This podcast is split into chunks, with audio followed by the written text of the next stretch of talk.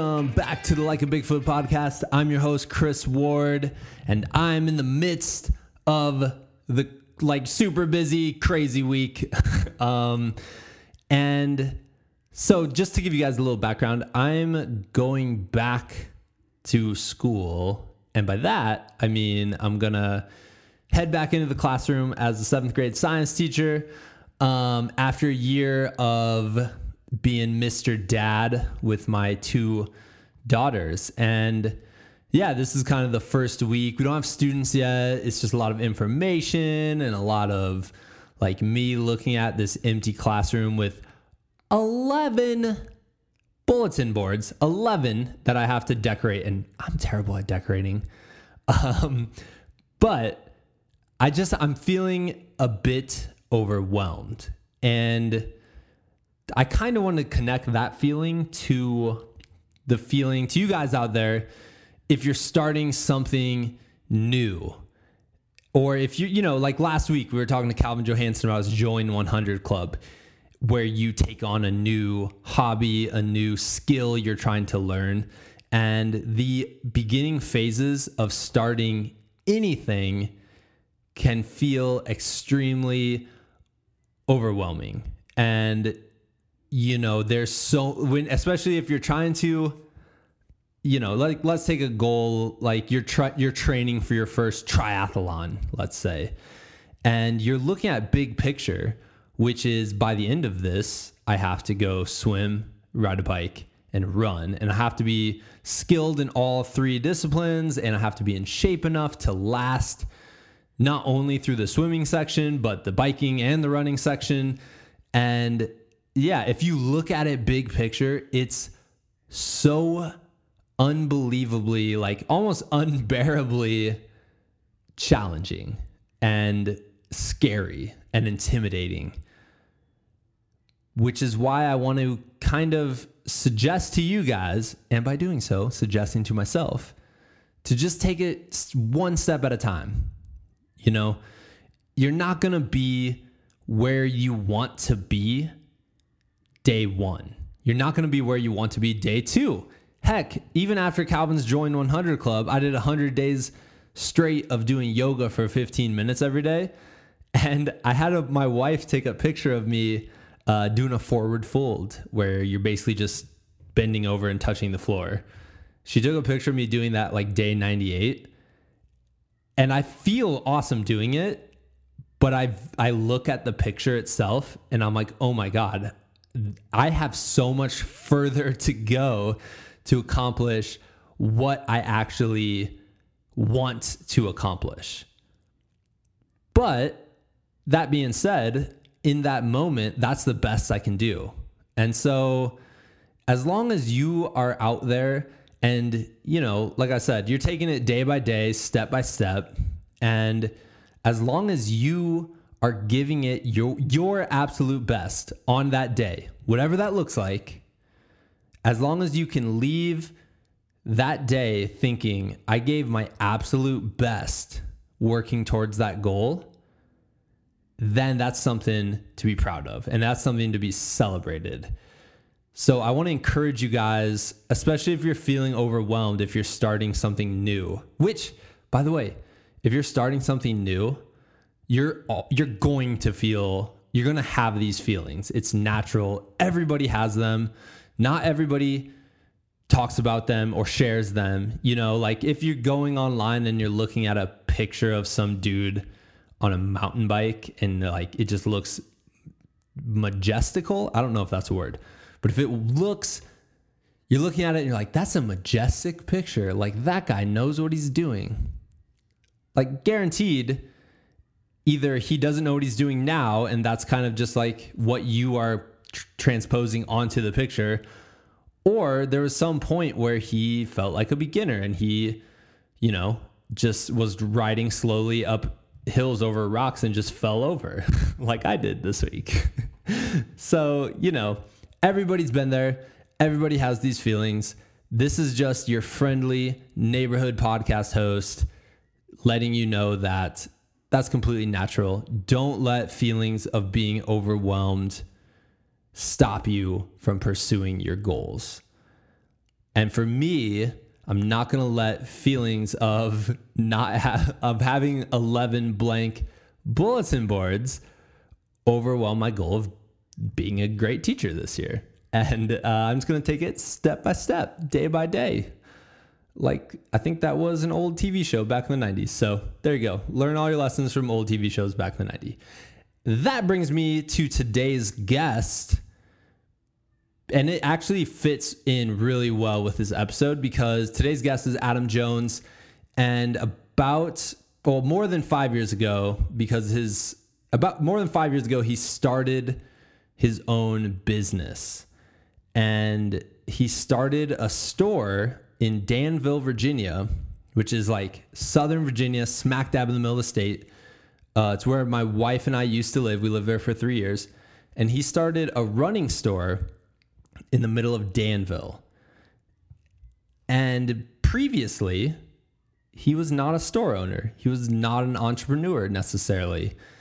I mean, this was a leap of faith. And this, I guarantee you, Adam felt overwhelmed when he was starting this thing and maybe still fight some of those feelings to this day.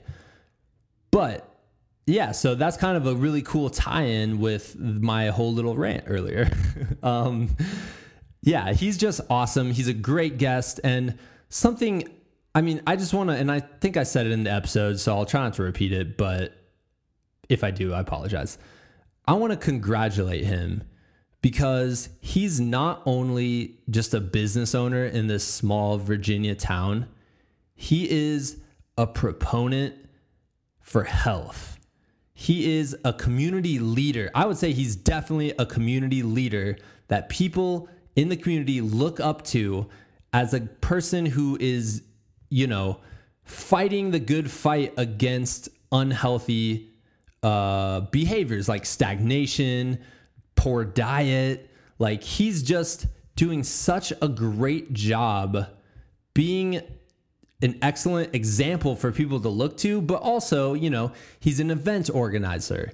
He uh, is is in his own athlete. He's a source of information. People come into the store and probably talk to him and ask him like, "How do you get healthy? How do you start running?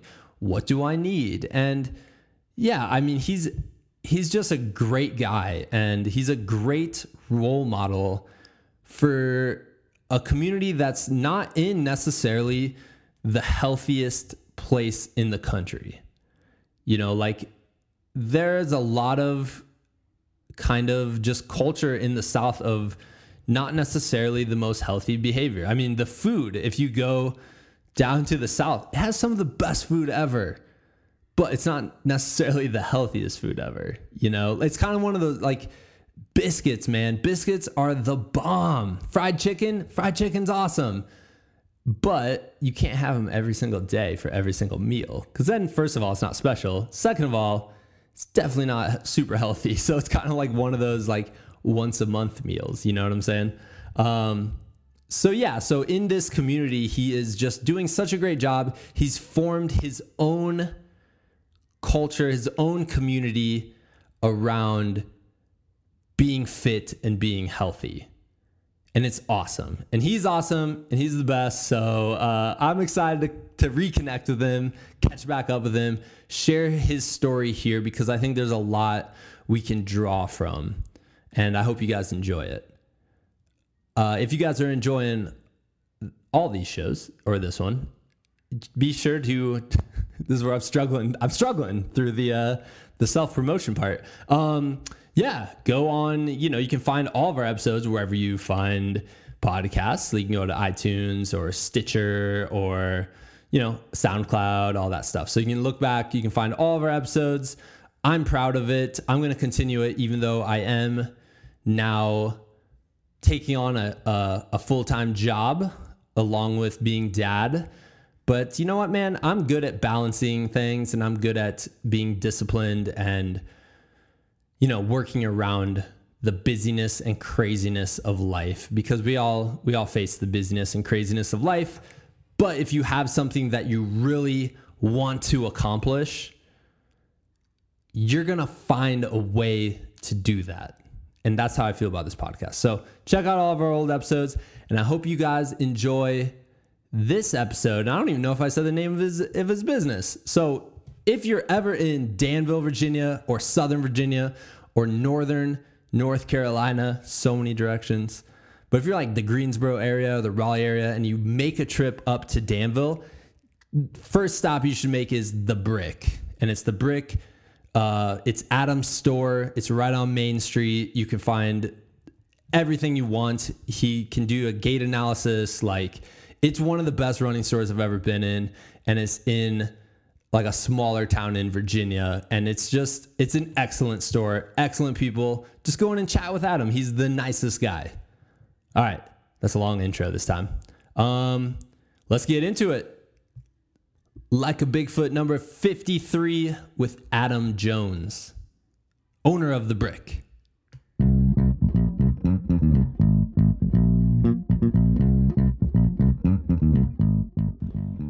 Mountain bike, Yeah. and I ri- I raced uh, pro class on the south on the south south side. What was it called? The South Side Series. Um, and you know, mountain biking is you know, I always tell people I compare it to, to swimming. Like you think you're in shape until you get in some water. You know yeah. what I mean? Yeah. You people can run ten miles, go out and run, do other things, but I can try to swim hundred yards in the pool and die. You know what I mean? Ex- well, I do. You, I, I don't know if you remember this, but I do remember. okay, I went to one of your master swim classes and got my ass kicked, which was good. It was good for the ego. But I, I don't know if I oh, I I might have told you what happened afterwards, but I had some sort of crazy allergic reaction. My whole face just puffed up and my body went red. And From the chlorine? Man, I don't know because I I had gone to that pool a whole bunch of times for swim lessons with the kids and stuff, Huh. and and I've trained in there afterwards too, and it never happened again. Interesting. Uh, no, you didn't tell me that. Yeah, it was, dude. It was the weirdest thing. So I was, I talked to you after the class, and as I was talking to you, I'm like, my lips feel puffy, and then, No I- kidding. and then on the way home, one of my eyelids like puffed up so much it like closed my eye. It was the weirdest thing. Whoa, man. Yeah, it was so weird. I mean, you know, they, they chlorinate the pool with the pH levels are pretty good. So I mean, I'm thinking there's not like some bacteria got a hold to you or something because then it feel like it would have affected other people. You know? Yeah, I didn't know if it was just like that was honestly the first swim workout I ever attempted. Huh. So I didn't know if it was. So I know uh, the mountain biking is kind of like swimming. Like you can be, man, if you go so anaerobic so quick, Yeah. you know, on those mountains. I mean, you hit a little, you hit a hill and got to do some climbing or something, and that heart rate just goes to, you know, through the roof. Yeah, that was it. This morning, it was the first like five minutes was like kind of just a gravel road, but it was uphill, and I was already huffing and puffing. I'm like, whoa, this is gonna be. And I had planned for at least two hours on the bike, so I was like, this is gonna be brutal. but it was fun. Yeah. I learned a lot. That's awesome. Yeah. Well, dude, I appreciate, you know, Jason reached out to me at uh, a wedding we attended, and him and Joy were there, and, you know, said highly good things. It was like, hey, man, you know, I want to throw you out. He had mentioned the podcast thing. So, I, dude, first of all, I appreciate you even considering me, you know. Yeah, man. Um, it's an awesome thing you've been doing. How long have you been doing it? So I started last year as you know to have a project while I was staying at home uh, with the kids, and yeah. Man, it's been so good. So I made the commitment of doing one a week for a whole year and not missing because I think that's huge. Like the whole consistency part of it is oh, really absolutely. important, and yeah, I haven't missed a week yet. I've done a couple where I've done two weeks in a row. I've got to talk to a lot of really interesting people, and the the the thing that I've found pretty fascinating is most people are willing to chat with you about something they're passionate about. You know what I mean? So it's kind of amazed me some of the people I've been like, there's no way this person's going to talk with me. And then I'll send them an email and they're like, no, yeah, no, of course, let's make it happen. So Dude, that's awesome, man. That's awesome. Yeah. Well, I appreciate you reaching out. And, I mean, you ask me anything you want, and I'll shoot you straight and answer the questions the best, the best way I can. All right, all right, sounds good, man. Well, uh, yeah, I guess I I kind of just want to get uh, just you're a really interesting guy, and it's pretty inspiring what you've been able to do uh, with your running store in Danville. So one of the things I was thinking about today is, and maybe this isn't the case for all running store owners, but like as a running store o- owner, you have taken on like way more roles than just the regular business owner. So, I mean, I think you're definitely a community leader and like a proponent for healthy living uh, in a place where, you know, maybe that's not the like doesn't take a lot of precedence, you know? Um, sure, sure. You're an event organizer, you're an athlete, like you're a source of information for people who come into your store. Like it takes you just you take a lot on and i think you do a really fantastic job so. I really appreciate it man. It's a, it's definitely a yeah it's definitely a full-time job and then some you know? Yeah yeah i gotta imagine. Yeah so i was gonna i was just wondering like starting the store what what gave you the idea you know had you always yeah. wanted to do this or did it just kind of happen sporadically you know good question so let me take you back i'll give you some information real quick and see if i can't kind of you know um, drum it up and, and put a bow on it for you as far as how this thing came to light. So in about 2000, I didn't start running until about 2007. That's when I took my first step. I was a baseball player, shortstop, second baseman, um, chasing girls, high school. Never really didn't, didn't didn't run track, didn't run cross country, didn't do anything like that. So about 2006, each year, my brother and two friends would always go to Myrtle Beach for a golf trip for my birthday during the month of May. And so my brother is a, a lieutenant colonel in the Marine Corps. And so one year, right around that 2006 range, um, he came in and he asked me, have I ever heard of a marathon? And, you know, we're sitting around with these two other guys, we're tee off in the morning, and I'm thinking, you know, I really haven't. Um, I just hadn't crossed paths with a marathon before. I didn't know much about it. Uh, didn't really know too many runners at all. And um, so he went to elaborate, saying that, hey, I'd like to run the Marine Corps Marathon, and I'd like to do it Joe's Brothers. We do it together. And so, long story short, I, I process that. Go, yeah, what is a marathon? How long is it? You know, what, you know, it's 26.2 miles. I'm like, whoa. And the other guys in the room are like, what the hell? You know, like 26 miles. You know, like, okay, 26 miles? And um, so the beach trip ends. I get home and I'm talk, thinking more about it. And I go, you know, I'm, I, 26 miles can't be, yeah, I don't know what I'm getting into. It's like a daunting task, but it doesn't seem too big. It's like, you know, I mean, that's, I think we could pull this off. I think I could try it. So I start trying to run a half mile. and I'm gassed. You know, I get home. I got cut off sweatpants and a pair of, you know, a pair of, uh, you know, shoes that I've had, maybe just at school or something, not like a true running shoe. And so I'm trying to run. I get to a mile. And, um, and then, uh, you know, as, as this is in May, so the race is in October, right? So, I mean, plenty of time. New, right. So, you know, I'm running, so I make a trip down. My brother's stationed in Jacksonville, North Carolina, where Camp Lejeune is, and I, I make a trip down one, you know, for a family function, and he takes me to a Dick's Sporting Goods. Never, never been there before, and I pick up a pair of Mizuno Wave Riders, and um, first running shoe, you know, splurge, get the get the Nike hat, and get the Mizuno Wave Riders, and uh, back to Danville I go, you know, after the event. And now I'm running. Now I'm, you know, I'm, I'm I'm running a little better, and I'm you know I'm 5K to four miles into my running, and uh, so moving forward, fast forwarding, uh, I get pretty prepared for the race, and then my brother uh, breaks his ankle. Oh. Um, a few weeks out before the race, tells me he can't do it. Playing flag football on base, breaks his ankle. So, you know, we, I'm like, well, I was only doing it for you. I'm not doing it if you don't do it. I mean, I, you know, so we chalk it up. We get we get um, hotel back, and you know we talk with the race director, get registration, you know, a partial uh, refund, and out of sight, out of mind for me. I'm like, well, you know, I guess I'll. Um, he's got to recover, so I'm thinking to myself, you know, I've trained, you know, maybe I can run something. So I talked to my wife at the time, um, and I I find Myrtle Beach, which is at February. So we're in October. Gives me a little while longer to train. So were you did, along, did you do you feel like you like weren't completely trained for the race in October, or Oh, I didn't even know. I had no guidance. No, there was no internet that I was looking at. There was no Runner's World magazine. There Yeah. were no, you know, I was just going completely on me. I, there was there was no nutrition hydration pointers or tips or I was just grinding, trying to get to be able to run remotely, yeah? remotely, 15 to 18 miles. Okay.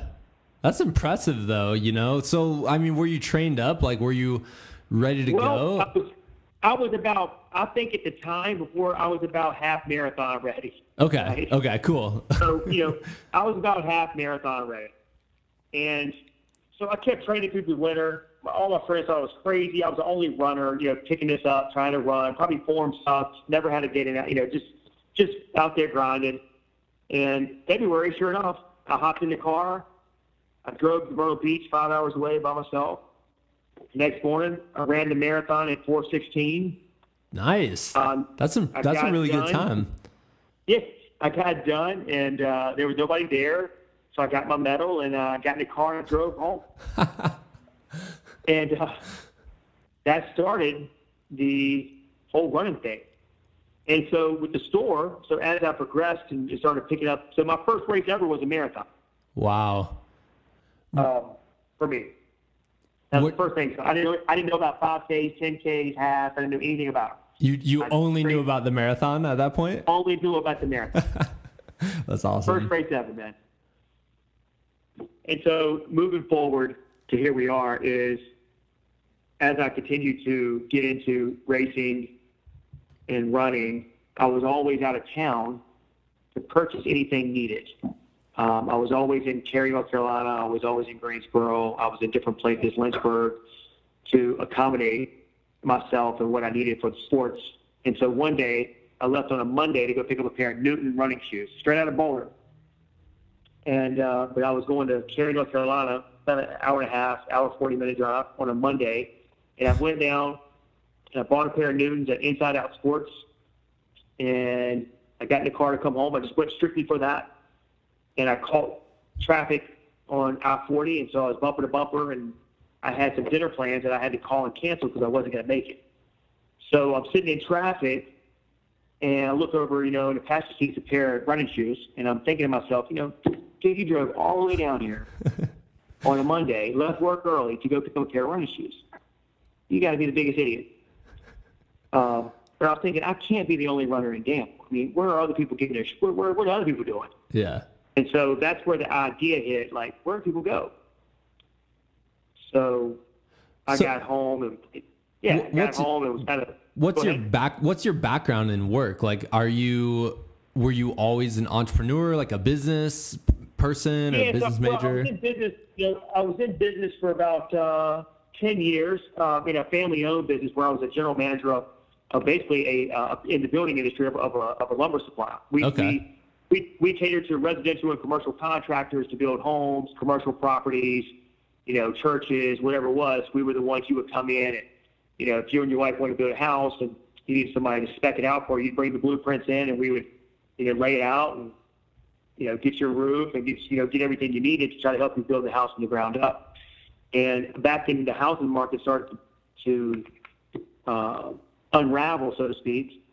And we were bailing out Freddie Mac and Fannie Mae and all these things taking place. And the independents in Danville, being such a small demographics, were um, you know, not that great. You know, it was all how deep your pockets were. You know, Yeah. Lowe's, Home Depots could probably hang on, but some of the some of the smaller businesses were were you know either getting bought out or folding up, and some general contractors that were building like subdevelopments were now like pressure washing decks.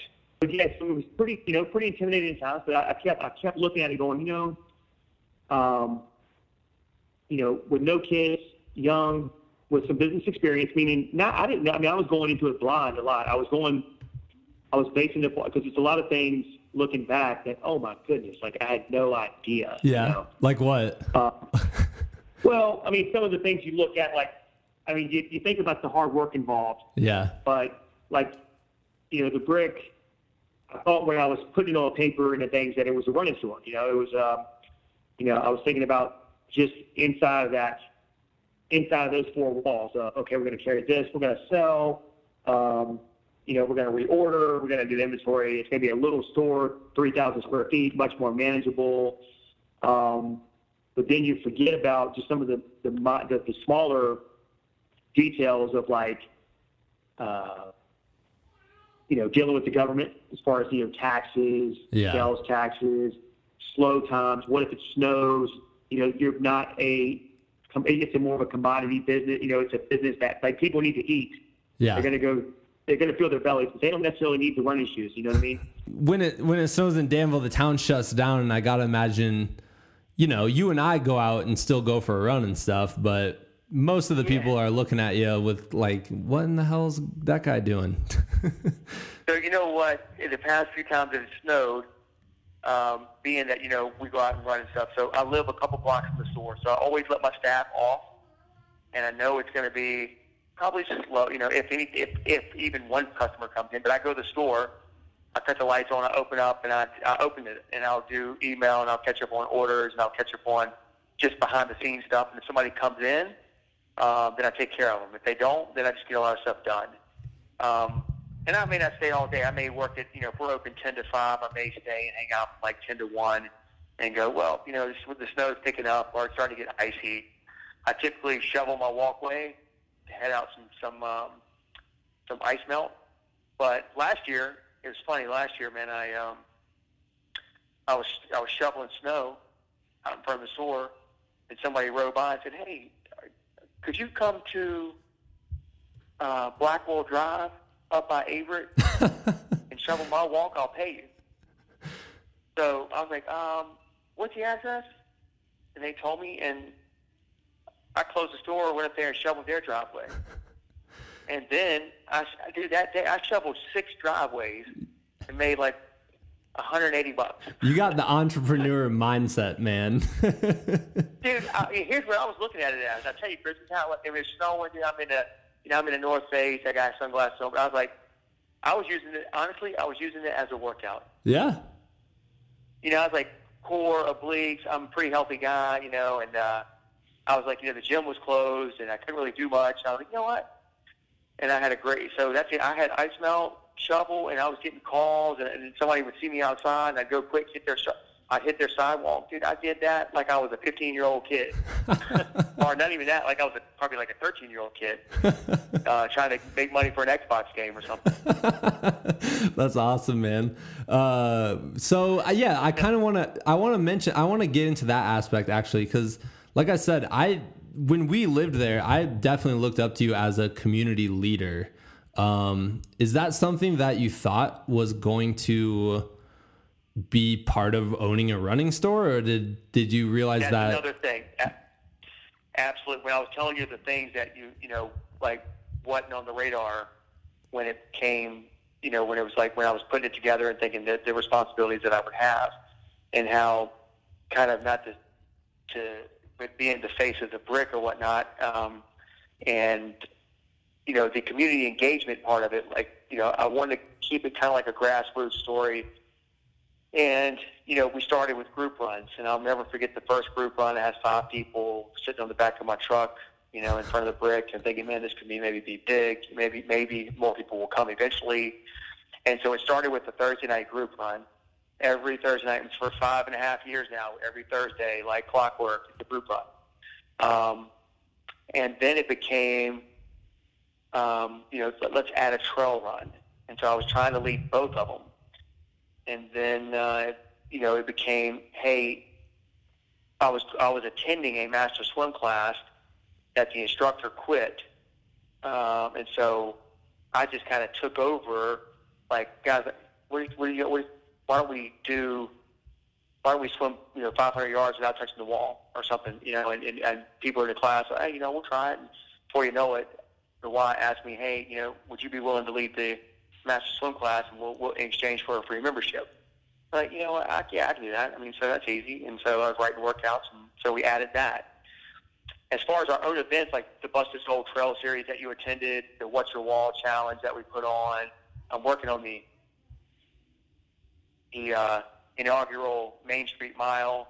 Okay. You know, we're doing the we're doing the 26.2 mile uh, marathon challenge in two days. Um, you know, all these things just came to in that event part of it. As far as one of my biggest things that I think about, and from a business standpoint, is I need to put miles on shoes. Right. Yeah. So I mean, to do that, you have to like kind of breed in a group of runners almost, right? Yeah, exactly. So I need to put miles on shoes.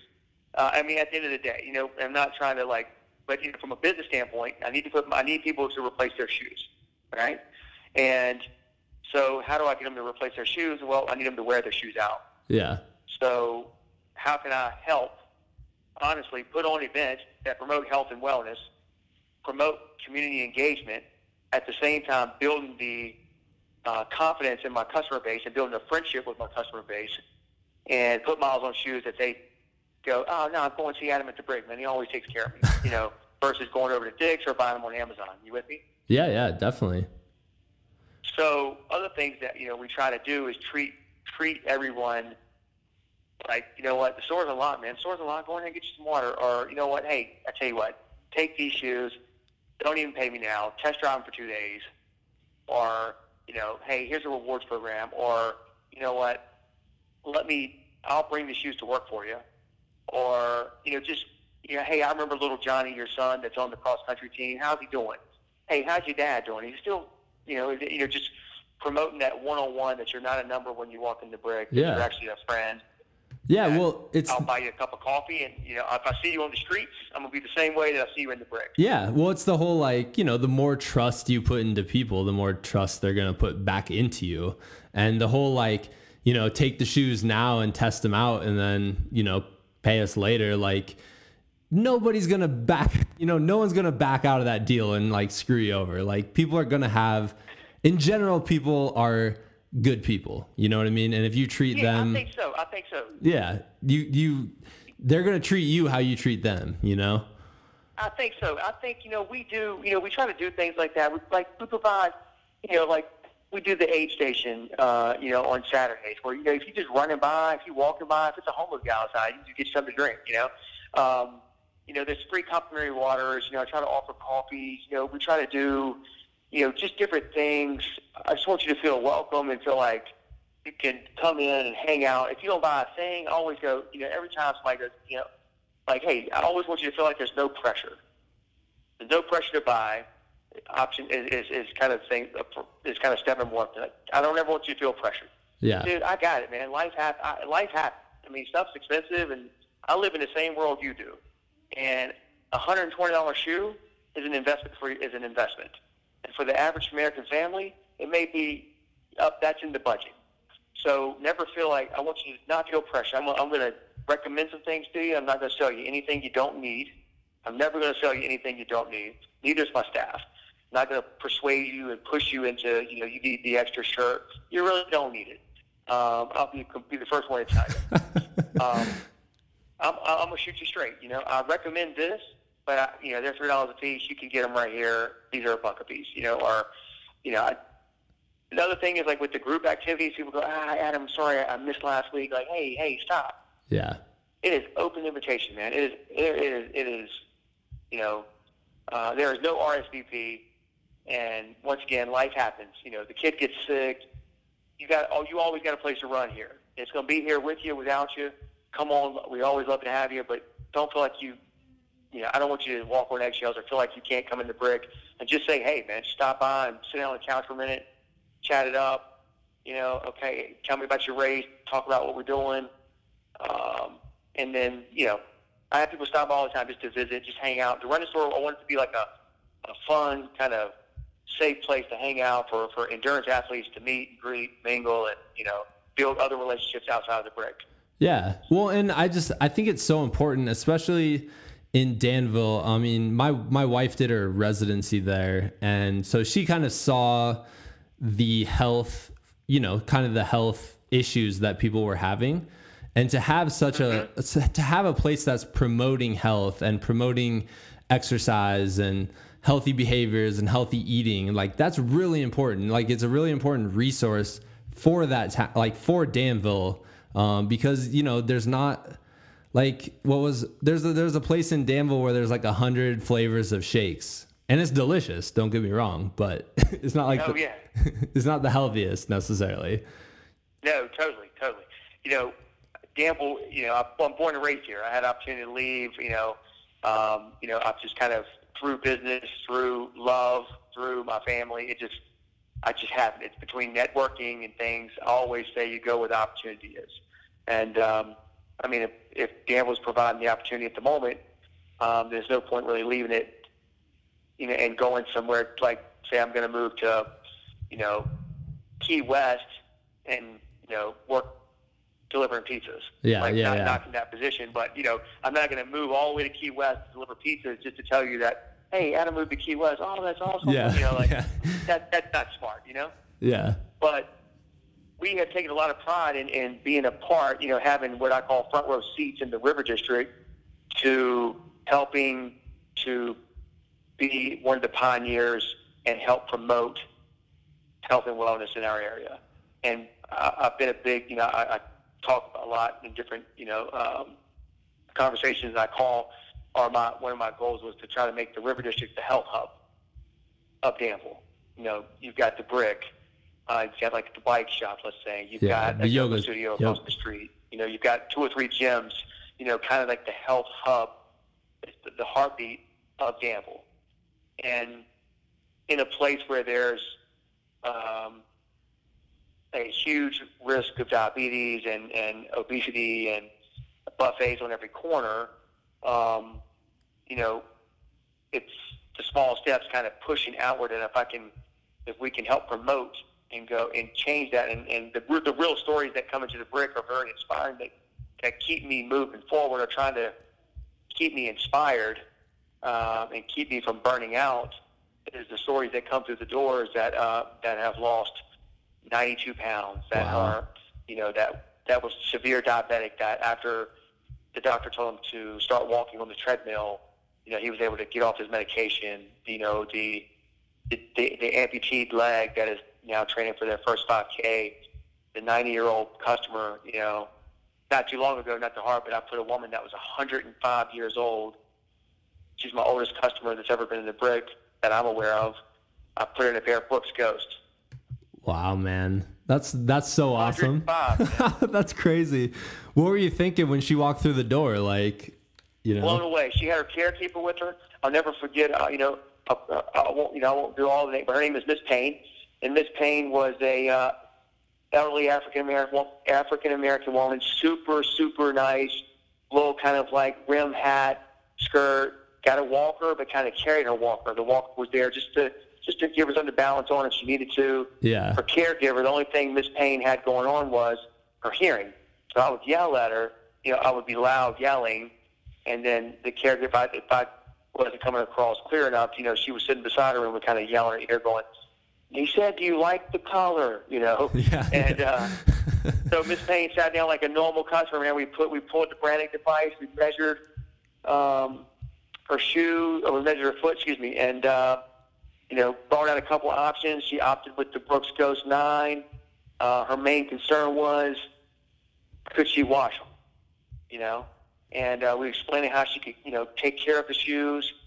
And Miss Payne was uh, walked out in a pair of Brooks Ghosts. That's they were for her to walk just around her house and things like that and to get to the, the doctor's offices and things. But the fact was, you know, she was 105, getting fitted for a pair of Brooks shoes. And um, her story and hearing the caregiver talk more about her and some of the stories of people losing weight and all these life changes, I mean, they're very inspiring because I've always been a, you know, pretty, pretty thin guy. I've never had, but the real stories of the folks that haven't been, been tipping the scale or been almost redline and have to lose all of it or have to finally get healthy. And I think that's like, you know, some pretty amazing uh, inspiration. Oh yeah, that's the things that really drive me too. Is if I have friends who are, you know, getting healthy or losing weight and things, and you know, then they're telling you how they're doing it, and then I'm like, oh man, I need to like change up my diet to like suit like fit theirs, you know. Um, Yeah, absolutely. because you know especially being being like a lifelong athlete where i don't i mean i'm sure it's kind of the same with you you've always been training and always been exercising and and all that but you get through those. You get to the moments where you're kind of plateauing or you're getting bored with your Sure. workouts and you know just hearing these other stories especially from people you know in your community and you can actually like meet and see and stuff and you can see them losing weight and see them getting healthy that's that's something that like keeps you going i guess Yeah, so I mean, and that's a, that you bring it up. So you know, being with the brick, you know, for the past five years, I've had some people that have been within the system of the brick. You know, like whether it be group runs or just been, you know, customers, and that later became friends, and we built relationships. And um, but also seeing the people transform through their own lives in the past five years. You know, someone that could that I've like I've watched folks that I've met just through the store that asked me years ago about a 5K, and they just finished Boston. wow that's You know, same person. yeah that's awesome man Uh, to a to a person that couldn't run a mile to is now training for the Marine Corps Marathon, just like myself. Um, people that have, you know, had heart attacks and different things that are now, you know, 100% healthy or you know just just grinding, you know, training and working. You know, just seeing the people come through that didn't know where to begin. They're now experts that I would send rookie runners to go see. Like, hey, you know, go see Chris. Hey, go see Janet. Hey, go see you know Jason or whoever. You know, just you know somebody that can take them under the wing at a group run or something are now the people that used to be beginners at the group run. You know, yeah um, seeing those things transpire is pretty cool as well. Yeah. So I tell, as I told Alfredo in the day, you know, like, you know, it's kind of, I enjoy what I do. I could be doing a lot worse things. I yeah don't mind going to work. I, I, I work. What I like to do is a hobby I kind of do for a living. You know what I mean? Yeah And I think you can't really put a price on things like that. You know, if you got to be somewhere eight hours, nine hours a day, you know, I think you at least need to kind of enjoy what you do. Oh yeah, definitely. Especially like it's inspiring to me of the people who are able to turn a hobby or their passion into their actual business. Um that's something like I mean for me teaching I I feel like most days I'm not really going to work. I'm just going like this is part of my day. I go here, I hang out, I teach a little bit Yeah. you know and it's it's a better mindset than you know just going to some place you hate and just looking at I've done it in the past where I've had a job where you just look at the clock and you're like please let an hour have gone by since I last looked at the clock and then you look and it's like 10 minutes and you're like no Yeah, yeah, it's almost you know like much respect for the for the folks that you know are out there grinding, steel toe boots, twelve hour shifts, you know maybe even third shift, doing something, no windows, no outside, you know in a in a facility, an industry, a cubicle, um, you know that's a tough. It is I mean, for myself, that's a tough. That, that would be a tough transition. I think I could I could do those things. You know, I think you know you have to do what you have to do sometimes, but um, you know that's a that's a that's a that's a big thing. You know, being able to be a little little, little more flexible, uh, a little more free. Um, you can't put a price tag on. Now, at the same time, I would say entrepreneurship is the hardest job in the world. Well, Um, I have a bunch of friends who are entrepreneurs, um, and the thing I've noticed with them is it's, you know, you're the business. So if you're not working, the business isn't moving forward, and so it's kind of hard for them to kind of just let that go. And Correct. yeah, like it's always on the back, like it's always in the back of their mind. Like, what do I have to do for the business today? Um, Correct. And and um, I would be that other friend that would be right there doing the same thing. Like it, it never stops. Yeah, So, like if I if I was to finish this call with you, probably before that, you know, I don't want to say it's work, but you know, you're you're answering emails or you're making to do lists for tomorrow, or you know, I'm at work, you know, either early or late, or vacations and things seem to be a little more, you know, difficult. Time off is a little more tricky. You can squeak out here and there. Maybe you can get, I can get a weekend here and there, but for me to be gone like a whole week, um, now that also relies on staff and, and you know just a, um a functional uh, employee group or so that that, but that's constantly that's tough as that's tough as well because you know as, as people say, you know, good health's hard to find. I've been real blessed. I got two. I got. I've had some good good folks come to the doors the brick, but the brick is also kind of like a cool place to work. I, I, I would compare it to like a coffee shop or the cool record store. That you know, it's definitely fun to work, but probably not career oriented.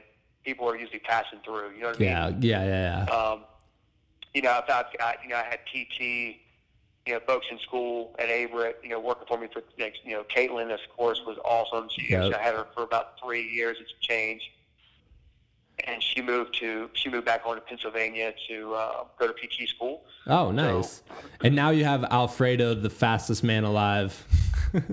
yeah, so you know, Alfredo and Joel Johnson, two oh. uh, two really good, honest guys that are very very uh, talented, but very humble, good good personalities um, both, you know, are in school. Uh, this is their last year. Um, you know, Alfredo will be moving into aviation. Uh, he'll be graduating, with, you know, aviation degree and from Averett, and uh, Joel will be uh, a radiologist or in the uh, rad, uh, X-ray tech programs.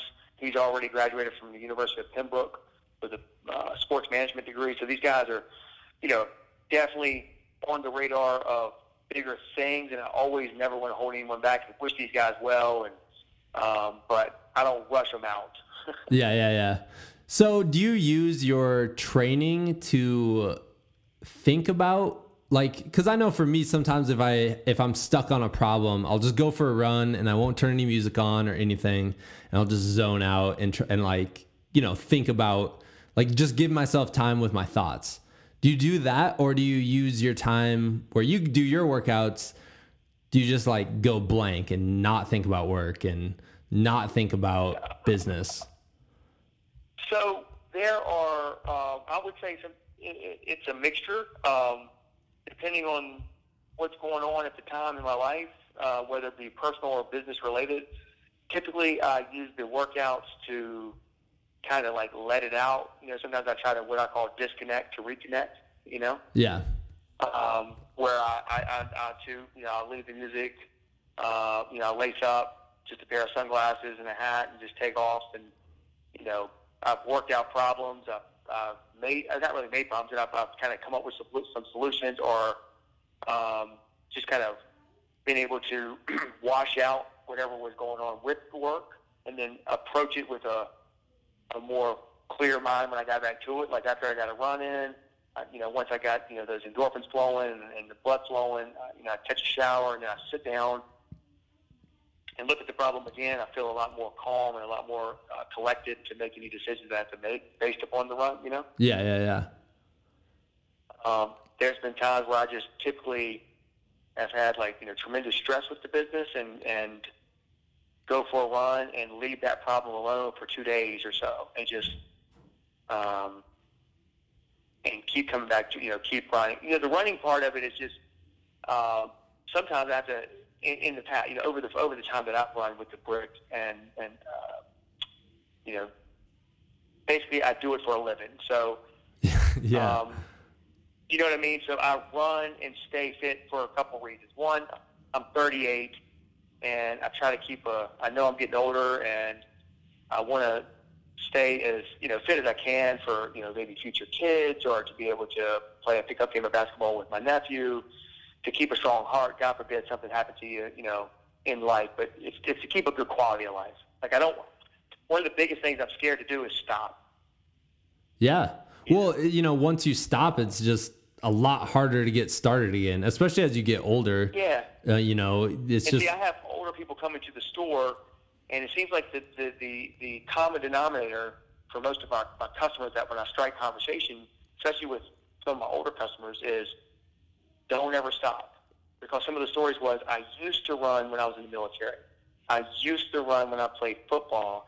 You know, I used to be this. I used to, and I, when I go, what happened? They'll go, you know, well, I mean, I got a job, or you know, and basically the answer is life. Life happened. Yeah. You know, uh, kids, uh, responsibilities, obligations, priorities. Got it. So my thing is, when I ask them all, they just don't stop.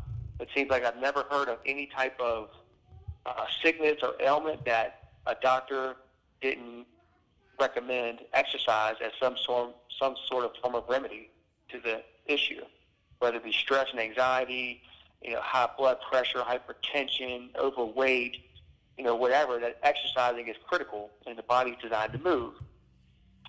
And so it may not always be marathons or anything, but I told myself I'm always going to. I hope that I can go out for a two mile run, or if I had a kid, I could put him in a stroller and roll him down the Riverwalk Trail, or you know, mulch my own backyard, and and uh, you know, do pull ups in the basement, and just you know, just stay stay moving as long as I can. Yep, definitely, definitely. Is uh is the marathon your favorite distance or your favorite event?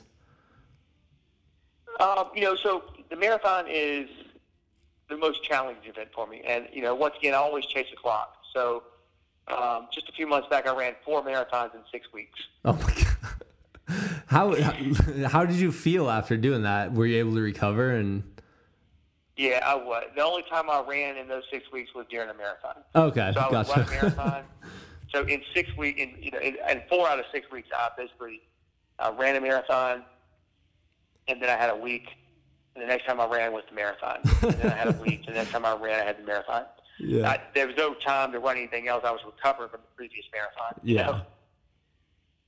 And so the marathon for me was just kind of nipping at the heels of the clock. It's always like, you know, it's, it's just the most challenging distance for me. Um, I, I would say for most people that, you know, run the longer distances without going ultra. But, Wow. you know, 26 miles uh, is because the wheels can come off at any given moment. And it's a little more challenging for me to try to, like, like flirting with the Boston qualifying and, and uh, seeing if I can better my times. And, but at the same time, you know, my worst distance is the 5K. Yeah. Um, yeah, I mean, I think answering that now, I think I'm I've been doing a lot more training, like uh, with interval and tempo work and, and track work. I, I probably can do better, but typically in a conversation like this, I would say the 5K is the worst distance for me. I call it toothpaste. Um, and it's basically from zero to 60 from the very beginning. And That's true.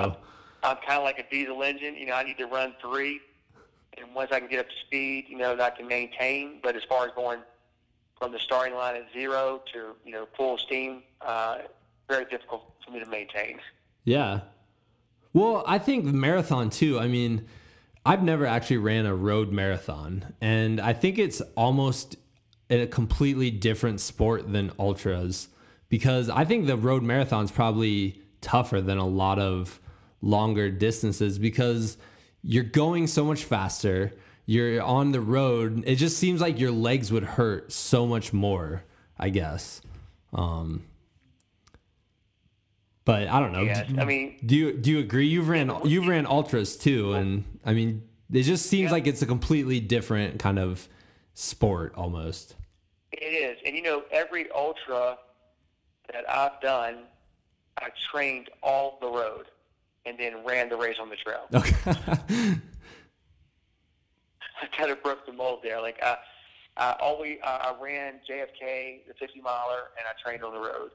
Uh, I've done a couple 40 milers, and most of those were trained on the road.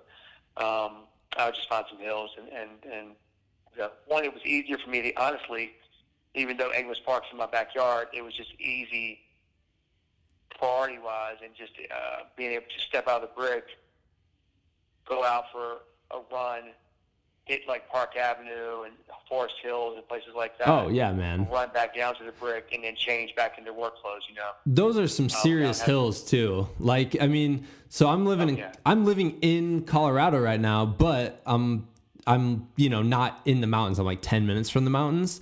And so I've had to get used to running flats uh, since moving to Colorado from Virginia. Like Virginia was so hilly no matter where you ran. I think the Riverwalk Trail in town was the only flat course you could run. I yeah, I would totally agree with that. I would totally agree with that. You know, it's uh, people. You know, that's always been a concern leaving the brick on group runs on Thursdays because we always typically went up Main Street. yeah, to start. you know, it's always to get out of the hole, you had to go up Main Street, and uh, that, that's always been a conversation piece for. I mean, for the you know five years, people, do we have to go up Main? Or when I uh, go out and we talk about, okay, guys, what do y'all feel like running tonight? You want to stay flat and fast? Oh, the only way out of here is up. You know, you know, so kind of make those decisions, man. But yeah, so I think from with the uh, the road courses, for me, it's all about rhythm and cadence. Um, I can find, a, you know, versus the trail. And I like the trail. I don't run it enough. I need to, and I think, uh, you know, in my in the, the future, in the plan is to, to get back out there and just to really, um, you know, connect with Mother Nature and just run on some softer surfaces out there. We have a beautiful, beautiful trail system as well. But You, it's a great. It's me- so. It's such a great trail system, and I've talked about it on the podcast before with like Jason, but uh, it's like 35 miles of single track. It's it's crazy. Yeah, man. It's so good. I mean, we've done. You know, that's you know, people you know give us a hard time sometimes about the city, and, and it, there's some a lot of negative things here. But you know, when you when you when you peel the layers of the onion back, and, you- and you, there's you know, it's really not that bad. Yeah, Um, the trail system. I mean, the city is really behind the push for a more active community. definitely. um, the greenway of the Riverwalk Trail being connected the entire length of the river is something that you don't find in just in any city. Um, I mean, we really have something nice just on the Riverwalk Trail itself. You know, I was out in Culpeper, Virginia, closer to D.C., and was like going out. I was like, "Hey, can you tell me where the nearest where I can jump on the trail?" And they're like, uh, "Yeah, there, there is none. Not here." I'm like, "Oh, you used to assume that you guys had a you know bigger city, you know?" Yeah. closer yeah, I mean, you, you can get in the car and drive, you know, a few miles and get on one, but it's like two miles long. You Yeah. Know, so it's kind of like the response. And uh, like, oh, okay, well, well, you know, so this thing is now where they've expanded, even since you've been gone. Um, this thing takes you from Anglers Park all the way to the theater, Wow. and then cross Roberts, cross Robertson Bridge up through Park, and never touch the public road. Man, I was waiting for them to connect that. Huh? I was waiting for them to connect that. You know, you could tell they were planning Oh, on yeah, doing they, it. They, they got the big bridges over Sandy Creek, and you know, it's just a. I mean, you know, besides right there, Two Witches Brewery, right there behind uh, Yeah. Trade Street. I mean, you're on Trade Street, but it's not like a direct high traffic road. And then it, you know, you run that for I don't know, a quarter mile, maybe maybe possibly a half mile, and then you dive off onto the trail again. That's awesome. But you can, you know, you can really put in some serious mileage just on the on the greenway, just on the trail system. Not, and then you got Anglers Park. That's another, you know, like you said, another 50k of single track back there that you can get lost and just run, you know, just do some serious training in. yeah. And then you have a, a, a beautiful YMCA that's like a just a beacon for the region. That just treadmills overlooking the river that no with no other views, and you know you Oh, find yeah. one with views like this.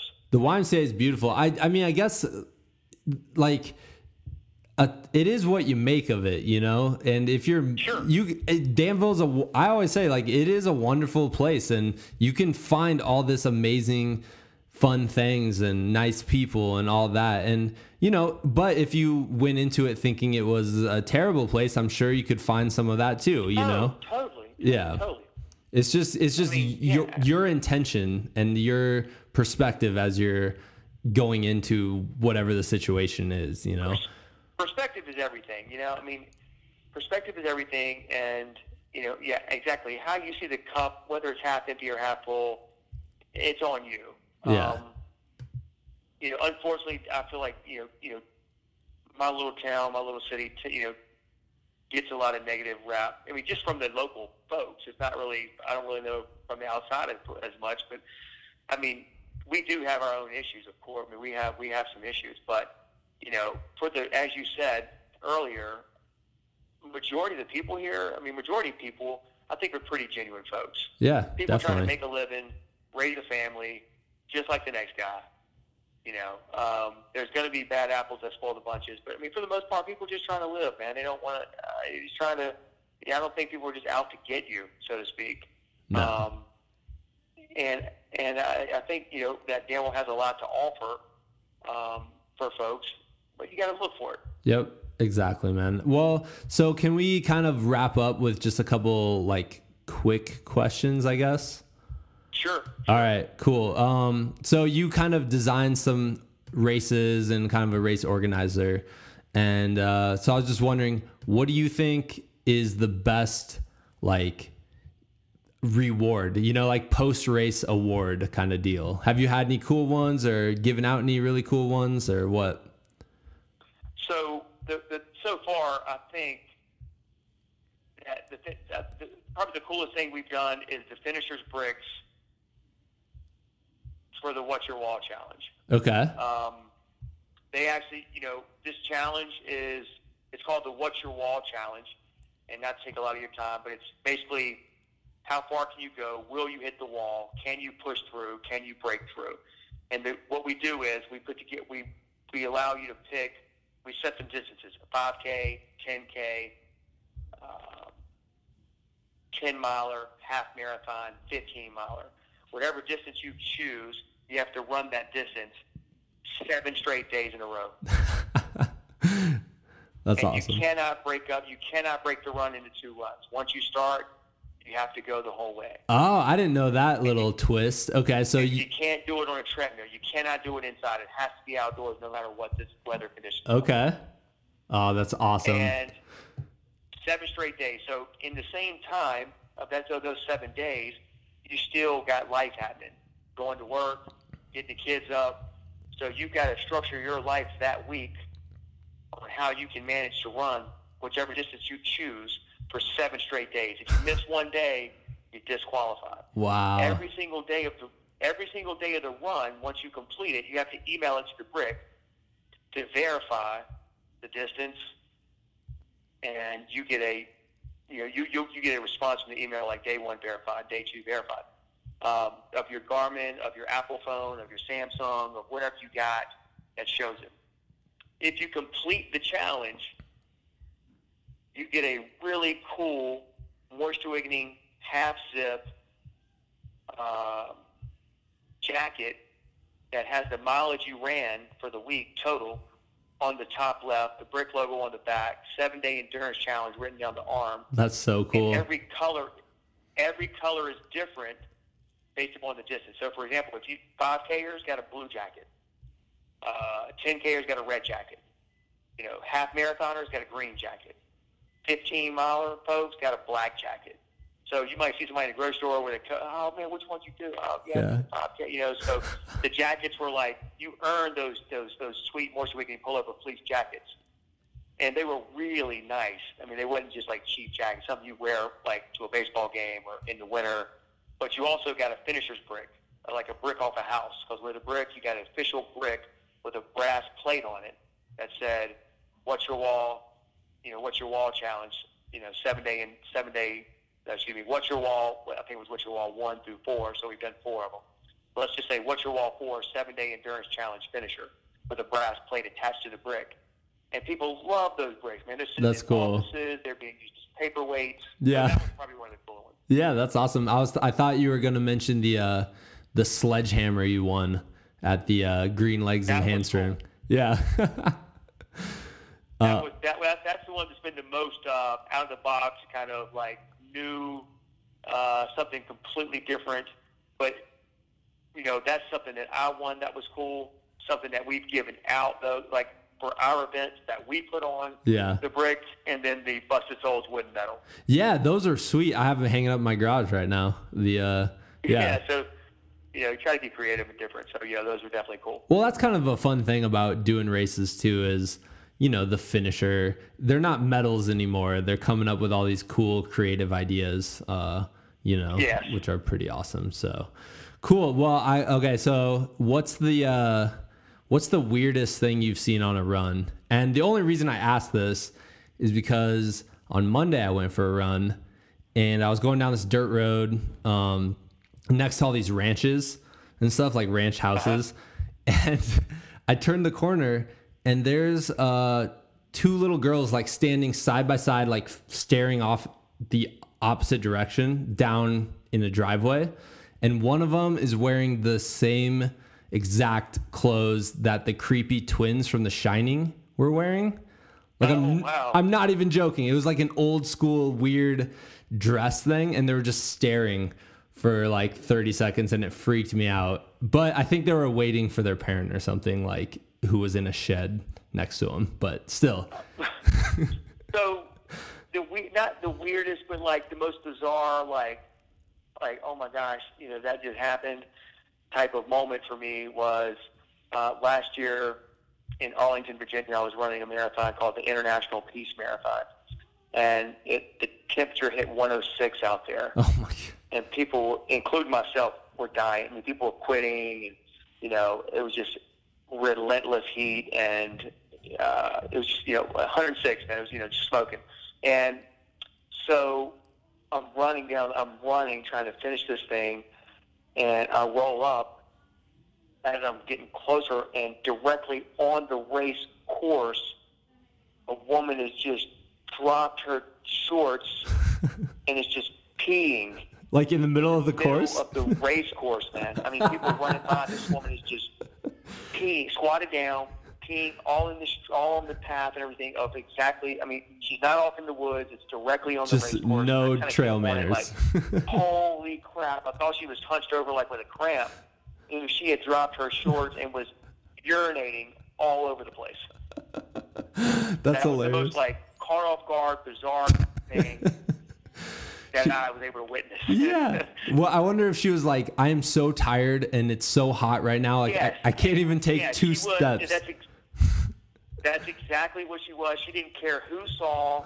She didn't care what was taking place. She had to go. She was the heat, whatever was happening. It was definitely not a pleasant thing. She probably wasn't proud that she had to do it like that, but it was. I mean, to run up on that was like, whoa. Oh my god, that's funny, man. Uh, okay, so we won't end on that question because that would be very bizarre. Uh, what's what's been your favorite race that you've participated in or ran, or or maybe like what's been the most the most memorable or something where you had to Um, yeah Yeah, for me, so I guess the biggest, you know, um, the one I would raise the most hype about, or the one that I, that really was the biggest like challenge, as well as the most satisfying feeling, was competing, uh, completing Ironman Maryland. Um, you know, swimming 2.4 miles, biking 112 miles, and then running 26.2 miles in 10 hours was jeez um, you know, the most like satisfying, most like beat down yet gratifying experience that I've ever taken place. Uh, being a part and seeing other people and actually coming down the chute, you know, the guy that we hear all the time, you know, Adam Jones, you are now an Ironman. You, you see it on TV and things. And yeah I trained for it. You you watched it on TV as as you know getting into the sport. Like, oh my god, these guys are crazy. I could never do anything like this. And that was like years ago. And then you actually officially do it, and it's not by no means bragging or anything, but the most rewarding. And, and my brother being there to greet me at the end, and like a big tear moment. oh yeah Um, you know, tears roll. You know, just a huge emotional roller coaster, but yet at the same time very rewarding. You're beat down and depleted, but you're also feeling alive at the same time. You know, just a very cool experience. yeah well very it's cool it's like years and months of training you know all boiled down into that last moment That's to be awesome Yeah, it's just such a long race at 140.6 miles, and you just the, un, the, the, you know doubt and uncertainty leading all the way up to and even in the event, you know, of you know, like just wanting to finish it and having people back at home cheering for you, and just you know being the biggest thing that I've completed. Um, you know, I would say that I think that's that's kind of the tip of the iceberg. That's awesome. Well, thanks for uh, coming on and chatting with me today. And uh, yeah, man, come out to Colorado. Hey, Chris, I appreciate it, man. Thanks for thinking about me. We uh, miss you guys, man. I hope Colorado treats you well, and uh, thanks for having me on your show. Yeah. That wraps up this week's edition of the Like a Bigfoot podcast. Thank you guys so much for listening. Um, you know, it, it's been it's been so such a great. It's almost approaching a year of starting this podcast and releasing an episode every single week. And guys, I just gotta say once again, it's the power of consistency. Consistently doing something and then eventually getting better. that's that's the whole equation. I don't know. It's it's very complicated, but not really. All you got to do is keep showing up. If you say you're going to do something, do it and do it week after week after week after week and you'll get better, the show will get better and the outreach part will get better and it's awesome. So whatever your goal is, being consistent is very very important. Um, thank you so much to Adam. It was so cool to just be able to reconnect with you and hear your story because you know we've we've chatted multiple times and hung out a lot uh, in a store, and I never really fully just asked him about the story of starting the store and you know all the surprises that happen when you do start a project. I mean, all the things that unexpectedly were part of being a running store owner and all the really cool benefits that aren't necessarily financial benefits, but they're like emotional and spiritual benefits from helping people out. And it was just a it was just a great story. So thank you, Adam. And yeah, if you're out there listening and you know of someone with a really cool story or an adventurer, or if you are an adventurer or you have a really cool story you want to share, shoot me an email or, uh, you know, send me a message over Instagram or Facebook or Twitter. Uh, they're all like a Bigfoot. So it's pretty easy. The email is like a Bigfoot at gmail.com.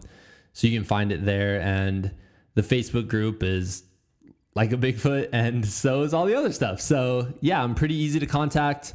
Uh, I just like talking with people. I like hearing your guys' stories, and you guys inspire me to chase after my own goals. And right now, I'm uh, an athlete who does not have any races on the calendar necessarily. So I'm looking for that inspiration because I definitely, you know, am on the lookout for for some future events to train for. And um, I have a few in mind, but I haven't pulled the trigger yet. So maybe you guys will just inspire me to sign up for something crazy. So, all right, uh, we had a long intro, so we'll keep it short on the outro. And uh, yeah, hope you guys are getting after it. And we'll be back next week with another amazing human being to talk to and share with you guys. So, all right, talk to you then.